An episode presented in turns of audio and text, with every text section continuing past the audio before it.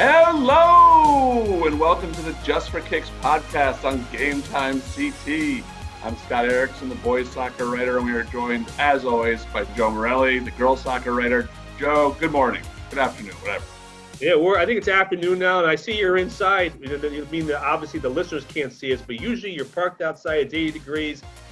A little bit. In, first bad weather day we've had this year. Yeah, I, I got caught in a little rain shower during one of the podcasts or meetings or something. Getting cold out, so I I moved it indoors for a day. I moved locations back inside. Yeah, well, I don't like. light. I, I prefer it outside. It's a light schedule today, but I mean, we're hey, we're we in week three of our podcast, as we talked about, just hoping, and um, obviously there's COVID cases around us, teams and stuff as we've written about. But so far, so good, and we have postseason stuff to talk about. Yeah, I mean, I haven't seen too many soccer games, uh, you know, affected. Obviously, there was a situation with the West Hill boys team, which is shut Right. down for 14 days now. Um, they had a positive case uh, on the team, and they had to move their game against Greenwich. Greenwich had to go play New Canaan. Uh, a few other schedules had to get shifted around, but yeah, West Hill now in an already super tight season is missing 14 days. So I don't know how they're going to make games up. Uh, I'm not sure what the exact plan is uh, with them, but I, I'm surprised they're the only one so far that, that this has popped up with. Yeah, it's it's hard to say. Like I said, if if if it's 14 days, that's two weeks. I mean, you're basically your season's almost done. I don't know how you can make it up. This is not like Major League Baseball where you can play double headers, and so it's. I think it's going to be very difficult for anybody who gets it from here on in boys and girls to make up the season. But I mean, and, and 14 days without conditioning and without running. I mean, I assume the kids are working out in some capacity if they're not quarantined, but that's that's rough in the middle of a soccer season to to just stop playing. I think that's what we're going to be facing for any sport. I mean, Every sport, yeah, every sport. Yeah, but yeah, especially soccer. I mean, it's. I mean, the season is supposed to end November 5th, November 7th. right. Yeah, And, the and then we're supposed to get to a, whatever the postseason is. I mean, you wrote something about the postseason. What what are the postseason going to look like as far as you can tell? Well, as far as I can tell, I mean, I only talked to a few different, a few commissioners, the ones in our coverage area, the FCAC, the SEC, and the SWC, and you can find that story on GameTimeCT.com. Um, FCAC and the SEC has three divisions each, so they're going to stay within their regions. As most, all these schools, I'm sure all these plans are going to be the same. They're all going to stay in their region. So basically, you're playing the same teams again. Whatever your record is, you can be in the postseason. So you can be winless, and you Right. can play up to three, two, three games, depending on what the league wants to do. If the team wants to continue. So these uh, we talked about the uh, the tech schools. I mean, those are in the SWC. If they go winless, they can play in the tournament. If you lose your first quarterfinal game, first round game, you can they'll set you up with other games just so you could have an experience. That's Right. what the CAC had hoped for at the start of this back in July when they laid out the plan, and that's what they're going to continue. Because obviously, as we discussed on this podcast, there is no traditional state tournament. The only thing with the SWC, which I found interesting, is if you win three games in your region, the North and the South will play off for a championship game That's cool. in mid to late November, near the tail end of the uh, the experience, which is supposed to be between the November 7th to the 21st. So near the tail end, that's the one league so far. Now I don't know how many other leagues will do that. Uh, the CCC, EC, I don't know, but at least right now they have something to play for. Again, the same teams you've seen all year, but it's better than nothing. Yeah, and, and no state tournament, right? I mean, nothing No. on the state level. No, they can't. They can't do it. I mean, they, they just they just can't. They were never going to do it. And as we've just talked about with West Hill, I mean, you don't even know how far you're going to get. So, uh, and you don't want to put people on buses and go on long trips. And you know, obviously, we we everybody knows there's been a little bit of uptick in cases in hospitalizations in the state. I mean, obviously, it doesn't affect kids as much as adults, but it's something you have to keep an eye on. And putting kids on buses and going to different parts of the state, I think, uh, doesn't serve the purpose of what we want to see right now. Yeah, and you know, while we've talked about how that stinks for school like Hand, who's going for you know uh, multiple championships in a row, and other schools like that, there's also you know I just I, I'm doing a story that's coming out today on Holy Cross. They made it to the S final last year, lost in overtime to Old Saybrook. Right. Um, we're bringing back two All-State kids, and an All-NVL kid, uh, got a couple transfers from Chase Collegiate, uh, and they were looking really, really solid. Still in Class S, looking really solid in the NVL. And all those kids were talking about was like, all right, we lost in the final last year. Our goal is to get back to the Class S championship. And for those seniors, it's just not going to happen. Um, you hope they get some kind of NVL tournament or NVL championship experience. But man, I mean, if, if, like you're if, if you lose in a final like that by a goal or whatever it was three three one, I think in, in double overtime, mm-hmm. um, that it must just eat away at you that you can't get back and, and try to get because the kids are like we're going on a revenge tour, but it's like I don't know because you're not going to get to play those teams. You're not going to get to go into Class S and, and make a run through the tournament again. And you know, we saw that with Hall last year, where Hall lost to Glastonbury the year before, and their main focus last year was to get back to a final. They did it. They won the championship, and it's an incredible story, you know, for Seguro and, and uh, for Zeke Seguro and, and uh, all the kids up there. And Holy Cross, I think, could have done something like that this year, and, and it stinks. Um, they did beat Naugatuck for the first time in a long, long time. Uh, they haven't won the NVL since 2003. So maybe they can have some kind of postseason experience. Um, you know, they, they were kind of weird the way they set up their pods because they actually made the pods a little more competitive as, a, as opposed to just regional. Because Holy Cross doesn't play any of the other Waterbury schools. And they're obviously in Waterbury, but they're playing Naugatuck, they're playing Watertown. And I think they did that just to make them more competitively balanced as opposed to simply by geography. Well, a couple things because we have a, to our guest today is Mark Landers of Glastonbury, won a 300th game. Um, but I think the CCC, this is just me guessing, the NVL three divisions. I think you're going to see them be able to play in their own division, or their own region, or whatever you want to call it. And I think right. that's going to be it. Maybe they'll have some kind of championship after. Who knows? Uh, remains to be seen. But well, here's the thing. And this is a, a topic for another time. When you talked about them losing in overtime, I kind of wonder now how we hate, and our producer Pete Pogwaga hates this, co-champions in this in, in the CIAC. We hate it, right? I think right. they take that now. They would love to have gotten a piece of that child, obviously over overtime, if they were taking it then. But now it. It, it. may not feel as hollow now. I wonder because of what we're going through, and there's no state tournament. I mean, again, that's another topic for another time, as I said. But I, I kind of wonder now how that feeling is going to be for anybody who was co-champions last year. I mean, I, I, I mean, I've told you my stance before on co-champions. I think that in the moment it's a little bittersweet, but at the end of the day, you got that banner up on your wall yes. that says you're the state champions. You got your ring or whatever you get, and you are state champions. And those Holy Cross kids could point at that and be like, "Yeah, we won the state championship last year. Like we tied for it, but we were there. We made the run, and we got a part of the title."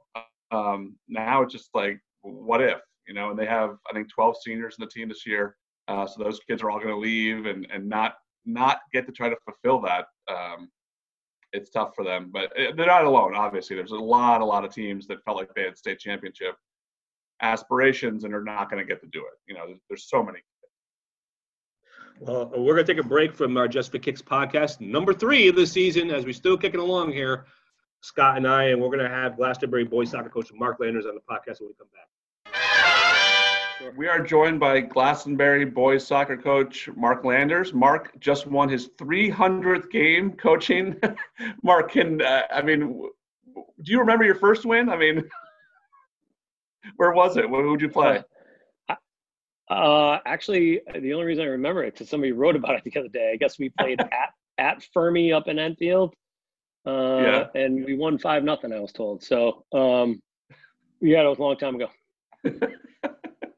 Um, I mean, did you ever envision that it would get to this? That you'd be at 300 wins someday and and have the program that you guys have up at Glastonbury? No, uh, when I, I, had been working at ESPN for a long time, and um, you know, I left to become a teacher and a coach, and um, I don't think I really had a, a vision of of how this was going to be 21 years later. And um, man, I've just been grateful and, and blessed with the relationships you build with the kids, and of course with all the all the guys you get to coach against and and coach with. It's just it's been crazy. Yeah, one of the stories I did read was that you missed there was a first state championship game because you were still working at ESPN and you were off covering something.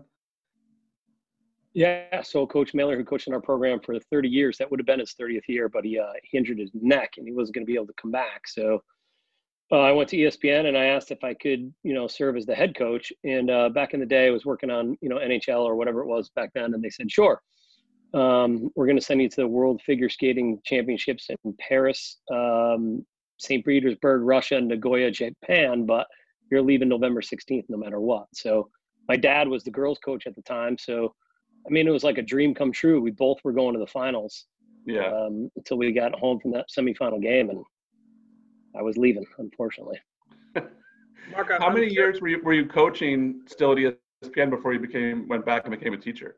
Uh, I was an assistant for Ken for about six years, and then uh, it was great because Ken came back for his 30th year the following year. So in 2000, he came back for his 30th year, and um, man, it was just great to be around him and, and learn from him all those years. Mark, I'm curious, because what were those days like at ESPN? You you last year at ESPN was what year? Uh, well, I still was freelance for a little bit when I went back to school. So my last big year, I guess, would probably be uh, I worked the 1998 World Cup in France, and France beat Brazil, um, which was amazing. Uh, and then it probably would have been so that was 99. Probably that 99 year would have been my last, or, or close to it. And then I, I freelanced for a couple years after. We'll just talk about those years. I'm just curious for the fans out there, just again having that media background and going and doing what you did and the big show was the big thing at the time, if I remember, with Dan Patrick and Keith Olbermann. And just what has transpired over the 40 years of that company and, and, watching it now from afar and knowing the inner works of that building when you were there? Yeah, I, you know, I started out at the Hartford Courant. I worked in the sports department, um, taking box scores and stuff for the the legendary and one of the most impressive guys ever, Bo Kalinsky. Yes. You know, um, we miss him. We miss yeah, him. No doubt, no doubt. And uh, he got me wrapped into high school sports, you know, and then um, it just came up that I that I got an interview at ESPN, so it was kind of like substitute teacher or work at ESPN. So travel the world at ESPN. yeah, well, you know, it wasn't traveling the world first either. You know, I worked in the videotape library. I put stickers on tapes from nine to five, and then I'd work at the Hartford Courant like six to ten or something. But you know, at that age, you know, once you know after a year went by, I became a production assistant, and then became an associate producer, and then like you said, got to travel to some amazing places and worked in 95, 96, 97 Stanley Cup finals. And, you know, as a sports guy, I just, there wasn't anything better. You know, it was awesome.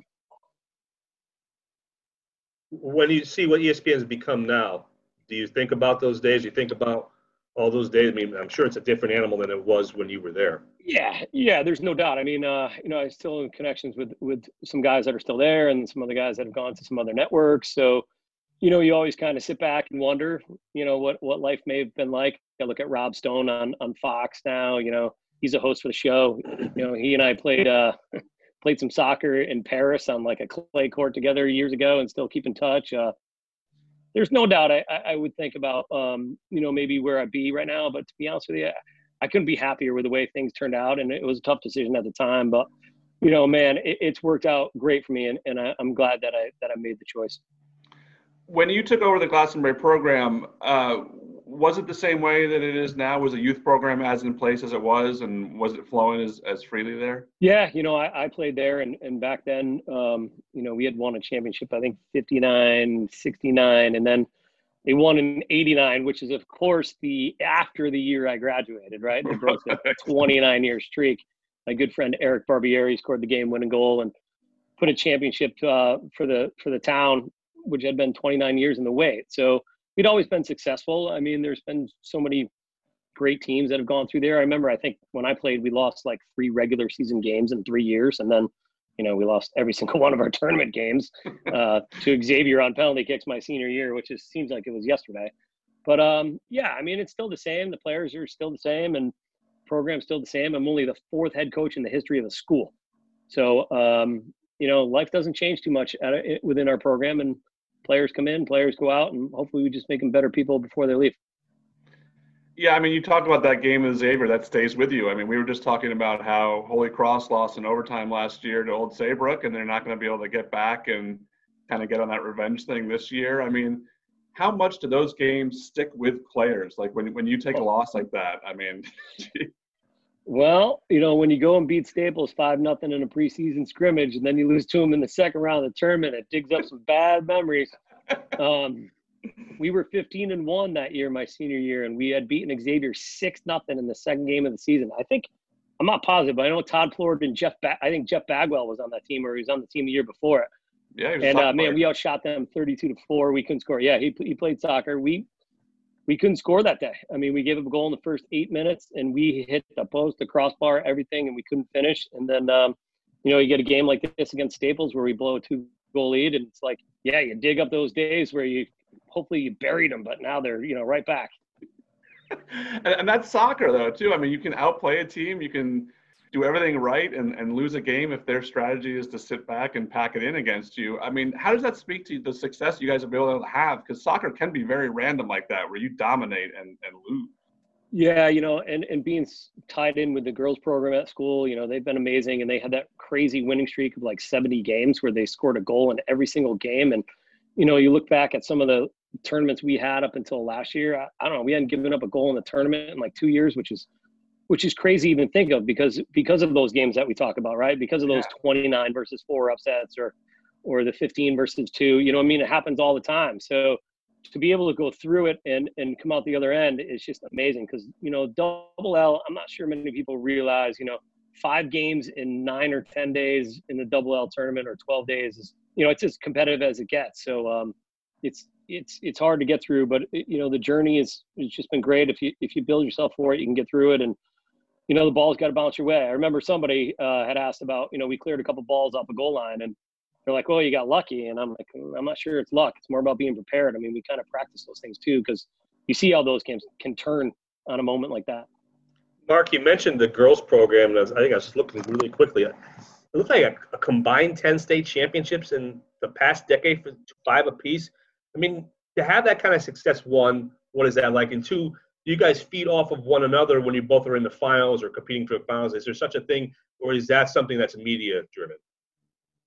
No, it's definitely not media driven. I mean, I remember a few years ago we were we were practicing together the day before the finals, and I'll never forget this. Uh, Mara Constantino, who was captain, All American, went on to play four years at Colgate. She comes walking into practice, and you know she just got that look on her face, and it's you know I'm like, gee, Mara, you know what's the matter? And she's like, uh, it's not right. It's not right around here. We're not done. We're not finished yet. There's there's too much relaxation. We need to go out. and We need to have a practice. Like we're, we're not finished. And she had already won, you know, two state championships. And you know, bottom line was she was right. She changed the whole atmosphere of both programs on that day. And we both went out and put in together solid practice sessions. Kind of got refocused on uh, what we need to go out and finish. So you know, there's players on both programs that have demonstrated leadership like that. Have you know gone down to the younger ages and then you know they just take on that so yeah there's a lot of a lot of similarities between the two for sure when you talk about being able to clear balls off the line and do all that stuff and it's not a mistake and giving up zero goals multiple years in the tournament not a mistake i mean you've had some good strikers there too but was focusing on defense one of the keys for you guys like if, look if we don't give up goals we, we can't lose yeah, right. I mean, you know, there's no doubt you got to have that certain defensive mentality. Everybody, you know, says bring the lunch pail to work mentality, but you know the game has also evolved so much over time that you can also play defense by keeping the ball so much too you know? Um, so that that i think has been the biggest change in the last eight eight nine years with with moving to turf and a lot more technical part of a game and things like that. And you know if you're up one nothing it's not necessarily packing in defending as much as it can be to possessing the ball and keeping the ball and, and avoid situations uh, to foul you know just outside your back, uh, box to give up a corner kick to do those things so there's there's a lot of things that would need to happen, along with you know being prepared to play a five four one or four four two or four three three, whatever you might need. So you know, going through the year, I, I don't think we're ever consistent in terms of um, the formation we play or what we're doing. We're trying to see what works uh, and hopefully be prepared for November and playing the best that we can, and then see if we can navigate a road. And that must help you when when you're on tape too. I mean, teams are watching you, but it's like we don't know they're going to come back out in this formation every week, right? Yeah, you know, uh, the addition of the Hudl program that we have now, we just for the first time we have Hudl Assist uh, this year, which has been phenomenal because it tracks how many passes you complete. And um, wow. man, the other day against EO Smith, we we attempted 573 passes. So um, you talk about defending. Heck, we were defending because we had the ball so much, you know. Um, and our efficiency rates have been pretty good. It's what's killing us now is is we cross 34 crosses, get 10 or 12 corners, and you know we're just not finishing right now. So um, that's that's been difficult for us. But again, it shows you what you can work on and, and how you can learn. I love this. That you guys are taking analytics into this and really analyzing that. I mean, yeah. and that's the next step for high school soccer. So the other sports are doing it, right? Yeah, you know, I'm just trying to figure out, you know, point out the good points along with the ones that you need to work on. I'm always the ones that we need to work on, you know. So I got to be careful how I deliver the information. Yeah. And then how do you tie that in with just regular training and what you guys normally do? I mean, are you talking to the kids about that stuff, about those numbers? Yeah, yeah, we've we've gone over it. We've gone over the numbers and uh you know, we've been playing a lot of small ball and we've been keeping the ball a lot. We've been playing a lot of one two touch the feet and uh you know, there's no doubt we're talking about how many passes we're getting, but at the same point, we're not finishing, you know, and, and the proof is in the video and the proof is in the on the stats. So we've been working a lot on on our runs in the box and and trying to finish, you know, and, and it's a it's a work work in progress. Mark Landers, Glastonbury boys soccer coach, joining us, just coming off his 300th victory. Um, did you ever think at any point during this whole summer, Mark, with what we've been dealing, what we're still dealing with in the pandemic, that we may not get to this point, how proud of you, you guys have been able to maintain what they've been able to do in the cohorts and, and so forth to get to this point in, in the middle of what we're dealing with. I never thought for a moment I'd be on here with you guys, to be honest with you. Like, I didn't think we, we'd be this far. There wasn't right. just in my mind as much as, you know, I'll be honest here with you guys and, and out in the open, but, you know, there were a lot of days going in there like, man, are we even going to be here tomorrow? Are we even get started? Or, yeah. you know, we're in these groups of 10. Like, how is this going to work? And, you know, the way we did it is we had to follow the school protocol and half the alphabet came for an hour and the other half of that alphabet came for an hour and and then you put the guys into into groups of 10 so um, i tried to balance out the groups as the best i could with putting varsity players in every single one of those groups returning varsity guys so that if we did lose after five days or six days at least maybe we can instill some culture and and some things in the in the younger guys and, and show them what it's like to be a, a varsity soccer player at ghs no matter the amount of time so i think that really worked out in our favor in terms of being able to get through that. But there's no doubt it was difficult. I mean, we had 10 returning varsity players in the beginning part of the alphabet, and then maybe only had like four in the second half of the alphabet. So it was challenging for sure. But uh, yeah, I mean, there were definitely days didn't think we'd be here right now. I would assume that. I mean, we've talked about this a little before, but that those returning players had to assume even more of a leadership role if you're putting them into cohorts with kids who didn't have varsity experience, right? Yeah, I mean, you, you you had your senior guys and you know and those guys have been great i mean it's it's a difficult road right now you know we just had a senior meeting today like you know we're navigating a road where we want to get guys minutes we want to get guys playing time we're playing everybody right now. In the last two games we played all 29 kids. I've scripted out a, a formula where everybody gets an opportunity everybody gets a chance to play. So you know that's not going to make everybody happy. And um, right now it's it's what's best for the development of our team and our program.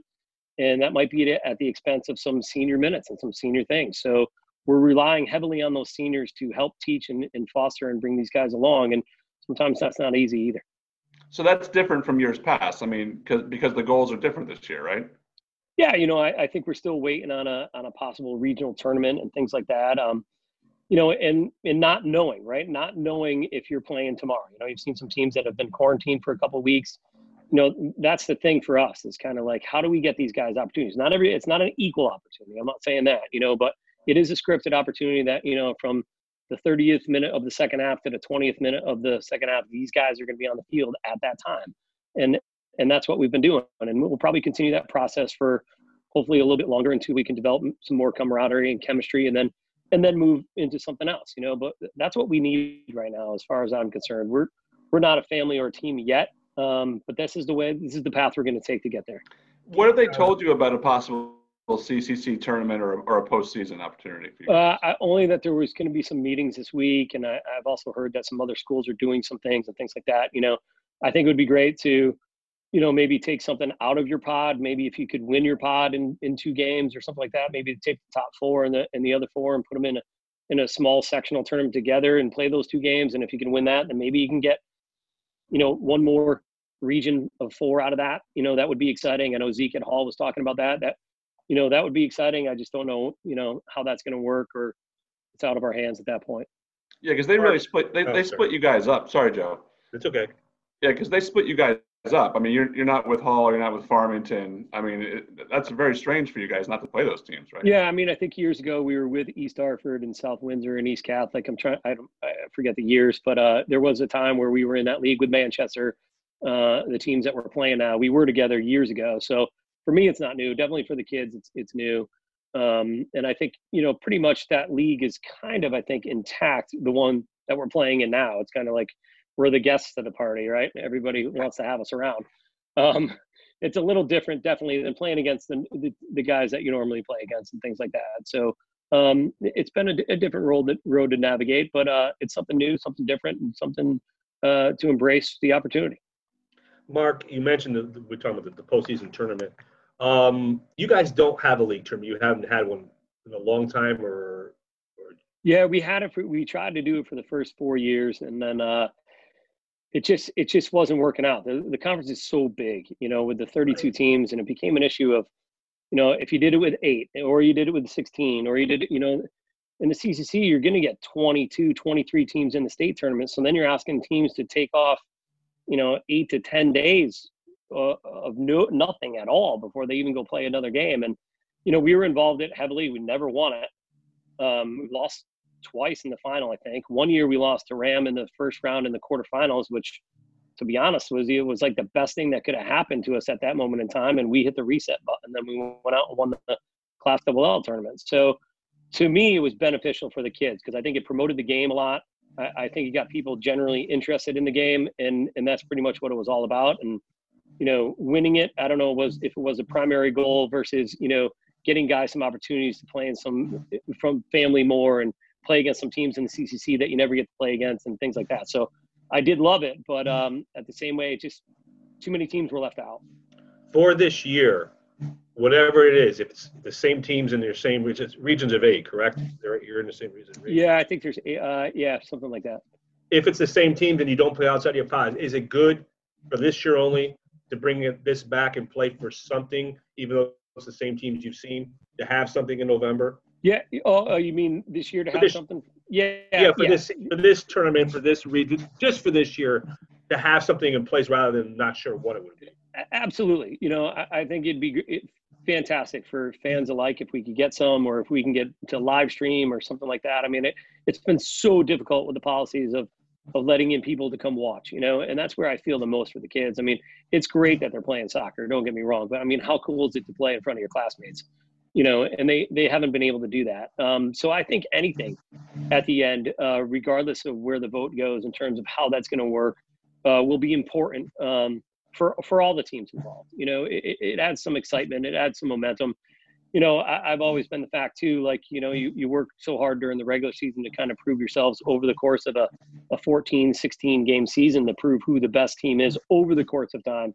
Tournaments don't work that way. We know that. You know, you could go 18 and 0 and then you lose that one time in the tournament and it's not you're not the best anymore. It doesn't mean that you're not the best anymore. It's just you weren't that great on that day, you know. So I think I think it'd be a great opportunity for everybody. Did you say Mark, go ahead, no Jeff. Fans, no fan policy, or just parents, or at Glastonbury home games, or what is it? Yeah, I, right now, right now it's uh it's in the in our our games it's a home parents are allowed into the games, uh, no visiting parents. So you know I wonder with the phases that we're going through if that'll change at all. I'm not I'm not sure if there's going to be a change to that, but you know, even if we could get it um, a live feed or, or, or something where we where we could do that, you know, just where people could watch and people could see and and and appreciate it. And we're kind of all over the place with those. I think in terms of Facebook Live, you know, we need some we need some quality behind it too, you know, and just to get people excited for for the kids. You know, it's it's been great so far, but there's more great opportunities to come. Yeah, not all soccer teams draw crowds, but you guys do. I mean, pretty consistently too. Has it been strange this year without that student section there?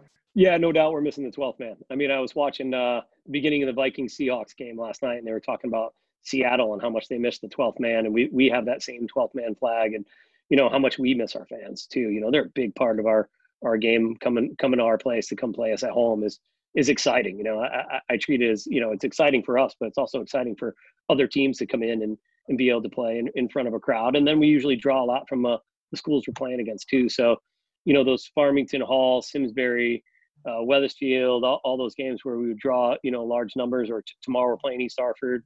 You know, if that was a regular home game, that place would be packed and jump in. So yeah, we miss them. We miss them dearly. Yeah, I mean that was always one of my favorite parts of going to Glastonbury when you guys would play Farmington or something. Even when you're on the road, those games were packed with students. Like it was so fun to go up there and see soccer in front of a huge crowd like that. Yeah, you know, I mean, it, it all starts, you know, like You go to the finals, you get there an hour and a half before game time. You get off the bus, and there's literally, you know, 100 kids lined up like it's a college football game, like you're coming out of the tunnel. You know, I mean, just to to have that experience of walk in front of so many people that are there 90 minutes before game time for for the kickoff or of a final, you know, that's definitely helped develop the culture and and behind the 12th man and and get more people there. But you know, they show up for the regular season games too. So um, that part's been really, really cool and significant for us.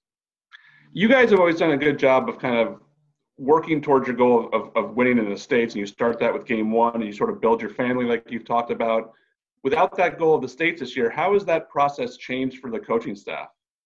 Yeah, I mean, right now you're you're balancing how much do you uh, go with what you have, and how much is about the future as well. And I think that's a hard balance right now. And the, and the balance that we've chosen is to to make a scripted lineup right now for the time being, just just for where we are. You know, it might last two more games, maybe three. I, I didn't really write down when it's going to stop.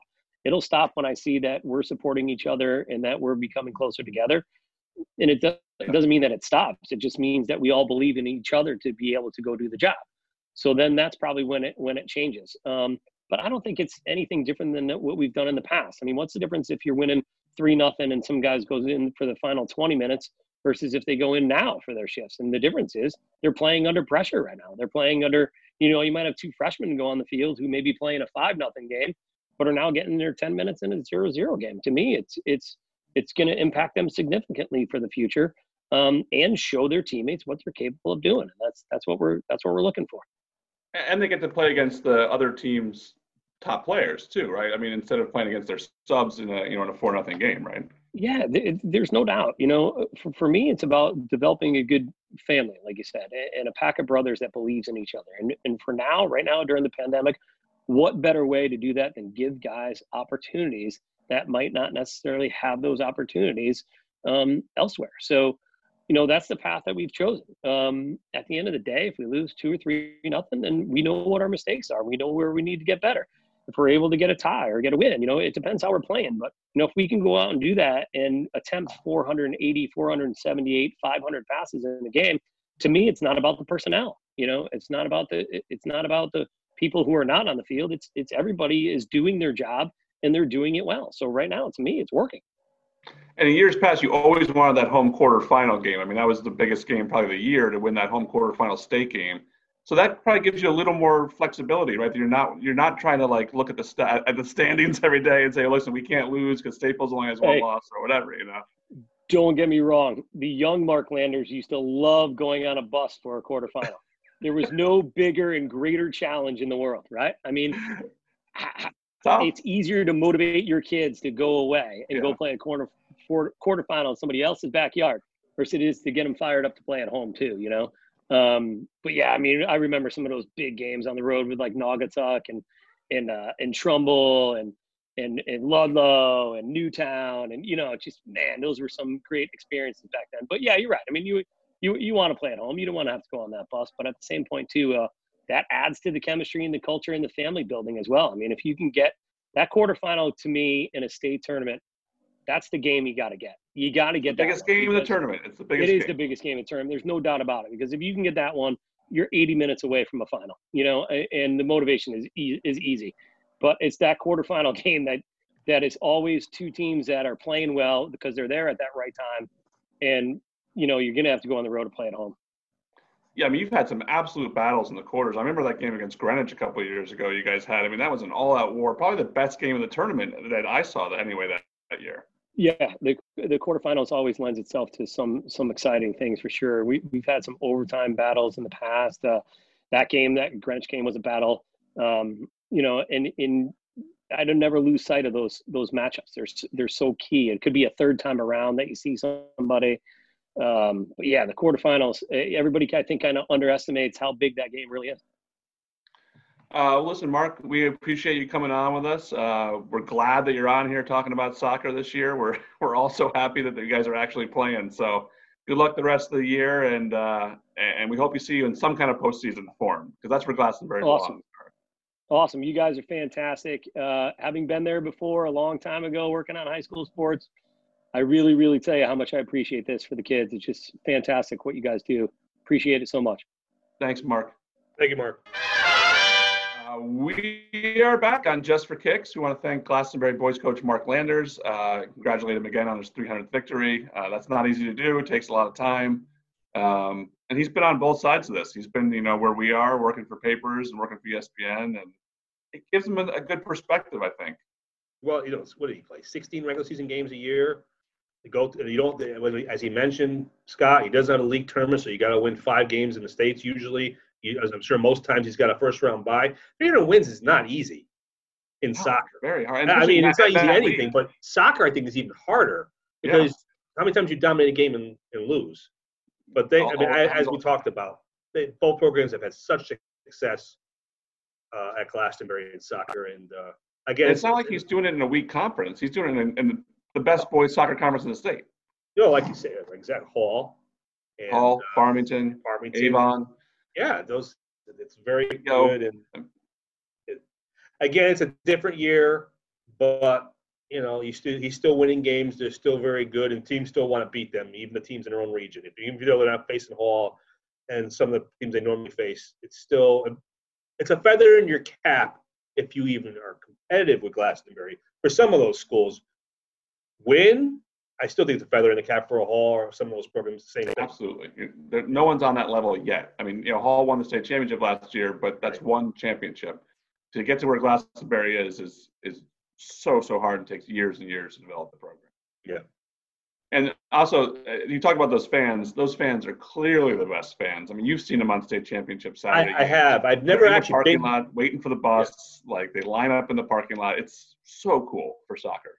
I covered a couple of. I've covered wrestling at Glastonbury. I've covered over the years. I've covered boys basketball in the state tournament quarterfinals a couple years ago. Uh, I've not covered a soccer game there. Is it a different kind of experience versus the FCIAC, uh, Scott? there is every time I've been there, now I do go up for the Farmington game or the Hall game or something like that. Sure.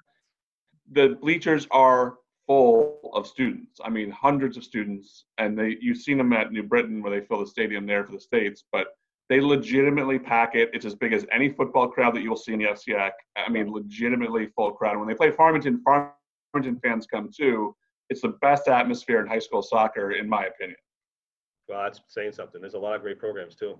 there's a lot of great programs, but just having that many fans care about soccer and come out for it consistently, I think just it makes the atmosphere better. You know, I mean, we we cover a lot of soccer where there's just parents there, maybe a couple kids watching in a normal year. Uh, in a normal year, they, they are absolutely packing the bleachers for that soccer stadium. It's so fun. I, I always love going to Glastonbury to cover soccer. Well, it's funny, you know, we've sat here and we talked about and these attendance policies and obviously no fans and, and two parents. We really haven't talked much other than this about student bodies. Right. Because you figure it's not a lot of student bodies who go to soccer games, they go to football. But there are student bodies who support programs, and ha- having that affects teams and affects Absolutely. programs. And, that's missing too. I mean, maybe they're watching outside. I mean, I don't know what the stadium situation is at Glastonbury. Can you watch outside the stadium? Yeah, I mean, I guess you could stand outside and, and watch through a fence. I don't know what Glastonbury's allowing. I mean, Glastonbury's not even full time school right now. Like, you know, Well, they said two fans. They said two fans for every like. for Right, the, the parents can go in, but as far as the students, I mean, they don't even have all their students in the school Right. every day. They, they, they go every other day. right. Um, they're not full time, so I don't know what they do with allowing kids on the campus. I guess kids could sit, you know, could, could stand outside the fence and see part of the game. Uh, you, can see the field from from outside, but it's not the same as having them all packed in there and cheering and chanting and all the f- silly things that kids do when they're you know in a student section. Um, yeah, there's a few others around the state that were always pretty good, but that was al- always clearly clearly the best one Right. that I saw anyway. Mhm. Uh, all right, let's talk about girls soccer. 'Cause This is a girls and boys soccer podcast. Oh yeah, we haven't really talked much about the girls, have we? let's talk about Oh, girls well, soccer. yeah. I, I, the one game I covered last week, Notre, Notre Dame and West, uh, excuse me, Notre Dame and Barlow. Yeah. Uh, up, up your way, Scott. Uh, SWC. Notre Dame went to 4-0 They won one to nothing. Um, working on a feature on Tony Domingos. Uh, Tony Domingos is a star forward who's played every game since his freshman year. How many times you how many times you covered her, Joe? Well, we'll get into that in a second. Let me just get into the, the, the, the stuff that people care about. Not, she's got 92 goals. Yeah, The I think the school record is 100. Obviously, that's a number everybody wants. 100 base hits, 100 goals, 100 points. Wilt Chamberlain, you know that kind of. For those who don't know who Wilt Chamberlain is on this podcast, donuts. We want go Google him. So I'm not going to get into Wilt Chamberlain. Uh, NBA season ended last night. But anyway, um, she's going to the University of Maryland. She's the best player in the SWC. I've had the good fortune of covering her three games, and she has scored zero goals in my presence. She must see you come Really, strutting up there and be like, "Get lost, dude." Uh, well, that's Wayne Moan has been around 43 years, so he's been coaching almost as many years as we've been alive, and at collegiate level, high school level, premier level. At some point, he's just going to say, "I don't want to see you anymore." And but they at least they won that game. The other two games was a scoreless tie and a loss in the Class M state finals, uh, semifinals to uh, Plainfield last year. So, but anyway, look, there'll be a feature on her very soon on um, Game Time CT. And obviously, one big game is obviously games are starting to become a little bit more important. You have the rematch of St. Joe's and Trumbull. If you remember, Trumbull won the season opener a couple weeks ago. Uh, Maddie Freed went down hard in that game. Uh, don't know, didn't know the, really the extent of the injury, but uh, she missed a couple of games last week. Uh, St. Joe's has won them all, but uh, I'm sure St. Joe's will be revved up to play that game after losing to Trumbull and having their best player go out. Obviously, we don't we lost some of the rivalries as we discussed with Glastonbury boys and and certain teams not playing teams this year. But Trumbull and St. Joe's obviously is a rivalry, and you play your closest games at Guilford Hand. So there will be some juice in that game. I'm actually hopefully going to get over there on Thursday. I would think those games even get more ramped up when you're playing a team two or three times in a year. That you got to keep going out and seeing the same kids, and you know, if there, especially if there's physical play like there was in the first game. I would think the next time you go back out there, it, it goes even a little harder next time.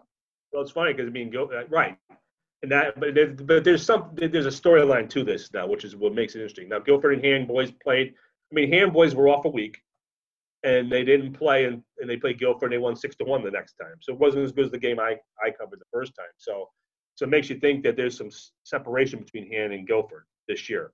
Yeah, Um, they'll play one more time, and um, I mean, there's no no guarantee with Branford in that division, in that region. There's no guarantee it's going to be Hand Guilford in the final of the SCC division.